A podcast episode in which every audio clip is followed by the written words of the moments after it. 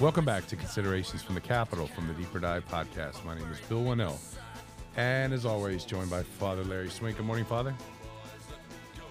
Hey, good morning, Bill. Good morning, everybody. Today's Friday, the ninth week in Ordinary Time, as we approach Corpus Christi uh, weekend. Uh, today, Father's going to reflect again on our buddy Tobit. Um, so we'll uh, read the first reading. Anna sat watching the road by which her son was to come. When she saw him coming, she exclaimed to his father, Tobit, your son is coming, and the man who traveled with him. Raphael said to Tobiah before he reached his father, I am certain that his eyes will be open. Smear the fish gall on them. This medicine will make the cataract shrink and peel off from his eyes. Then your father will again be able to see the light of the day. Then Anna ran up to her son, threw her arms around him, and said to him, Now that I have seen you again, son, I am ready to die. And she sobbed aloud. Tobit got up and stumbled out through the courtyard gate. Tobiah went up to him with the fish gall in his hand and holding him firmly, blew into his eyes. Courage, father, he said. Next, he smeared the medicine on his eyes, and it made them smart. Then, beginning at the corners of Tobit's eyes, Tobiah used both hands to peel off the cataracts. When Tobit saw his son, he threw his arms around him and wept. He exclaimed, I can see you, son, the light of my eyes. Then he said, Blessed be God, and praised be his great name, and blessed be all his holy angels. May his holy name be praised throughout all the ages, because it was he who has scourged me, and it is he who has had mercy on me. Behold, I now see my son Tobiah. Then Tobit went back in, rejoicing and praising God with full voice for everything that had happened.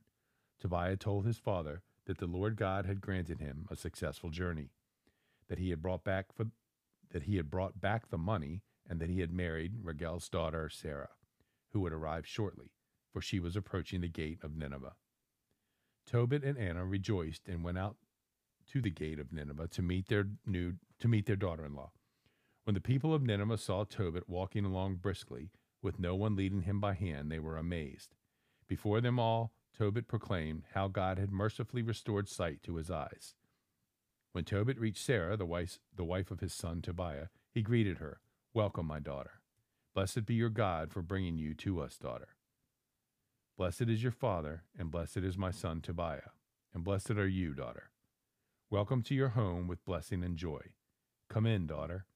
That day there was joy for all the Jews who lived in Nineveh. Father. Okay, so we come to the finality of this powerful story that we've been meditating on uh, all week, and uh, and I think you know the main message we see is just you know it's like the end of a really powerful movie uh, where you know the good guys win, and uh, it just shows that God sees the sufferings of man and vindicates the righteous, essentially. So you know, just kind of to recap some of these stuff is that you know, um, and Tobit's still sick, and uh, his wife sees uh, their son, and they like, you know, son's return. It's almost like you know the movies where the son comes home from war, and mom is just like overjoyed. And uh, in some ways, you know, Tobias did come back from a spiritual war. And um, I think there's something to be said, like, you know, uh, we as Catholics, we are just so happy sometimes when we see someone who's been through like the wringer and, and come out the other side, um, just, you know, blessed by the situation, you know, and I think we, our attitude is if we see someone go through extreme suffering and then kind of come out victorious, it's to praise God, like, uh, to buy it in today. And, uh, comes and he smears this fish oil on, on his dad's eyes and his he's like the first time he could see he sees his son. And it's just like man unbelievable. And it's it's almost like remember when jesus smeared yeah, saliva and mud on the blind man and cured his eyes? You know there's just this, this christ-like sort of imagery there. And and like you know zechariah uh, in the new testament we see tobias blessing god and he kind of says look god you know gave me, allowed me to go through the suffering, and God had mercy on me.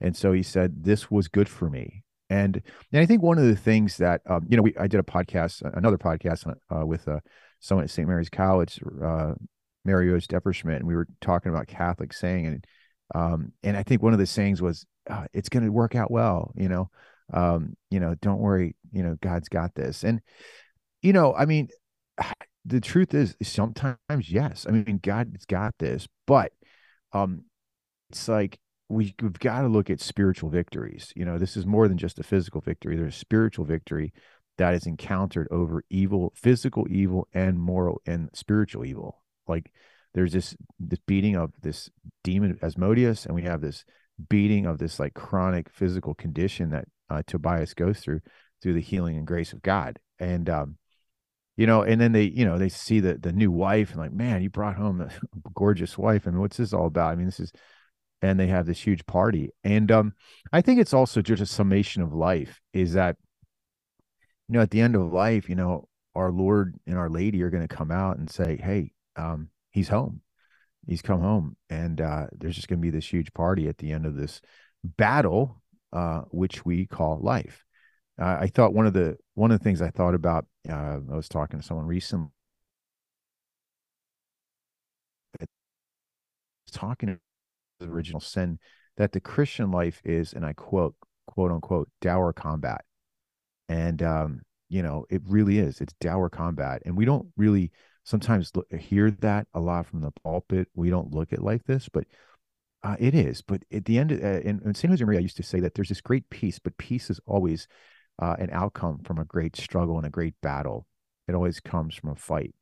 And these two men fought it out, you know, Tobit and Tobias. And they showed a lot of courage, a lot of faith, a lot of hope under very desperate situations, a lot of courage. Um, you know, especially you know uh, Tobias, you know, taking a wife that had killed seven of previous husbands, and he just said, "Look, if God's got this, I'm okay." And we we have a lot to learn about the power of God, and you know, I, another another saying is is like God give never gives you more than you can handle. Well, that's that's not true, right? uh, really what the answer should be on, on this is, um, and I think I said this previously in a podcast, is um, that the providence of God will not take you where his grace will not provide. And, you know, I think that's the ultimate lesson from Tobit and Tobias. He permits them to go through a real struggle. And this is our story. I mean, every one of us listening here has got some sort of cataract problem uh, spiritually. We have some kind of spiritual problem that we have to fight. Um, but the good news is, is that if we're faithful, this is huge party at the end. So, um, yeah, thanks folks for listening to this. And I hope this, uh, you know, sort of summation and going through this book of Tobit, uh, really helped you. And I would suggest, you know, maybe in your personal prayer, uh, you know, we never really talk about praying over the Old Testament, but there's some great, I mean, just powerful stuff in the Old Testament. It's just maybe take this particular book really touched my heart more than anything in the last three months. I, I, just saw, you know, kind of my own story in here. And I think all of us in some way saw our story in here. And um, it's not like nice thing about the Christian life, it's not like one of those movies where at, you're like, man, that stunk because like it's just a terrible ending, you know, and you just walk out of the movie depressed.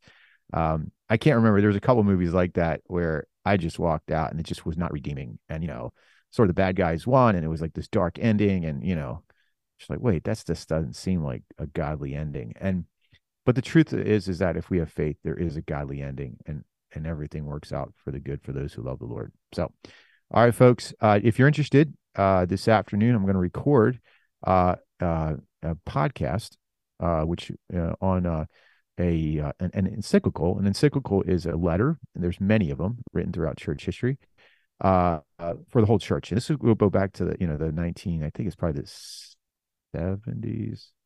Um, you know, it might be early 70s. And it's called Mysterium Fidei, which is the mystery of faith. So sometimes at Mass, you know, the priest holds up the host as Mysterium Fidei, which means, or the mystery of faith right after consecration. And Paul the Sixth, you know, talks about like some of the problems that were arising back in the 60s and 70s, bad theology after Vatican II, and he warning people this is not what we intended and uh, and what really is the Eucharist and the Mass. So as we approach Corpus Christi, this might be a great thing to listen to as we come to the, you know this great uh, solemnity, which is you know the source and sum of our faith, which is the body and blood of Jesus Christ. So uh, more to, for that to come. And God bless you all. Thanks for listening, and uh, may God bless you this weekend. Peace.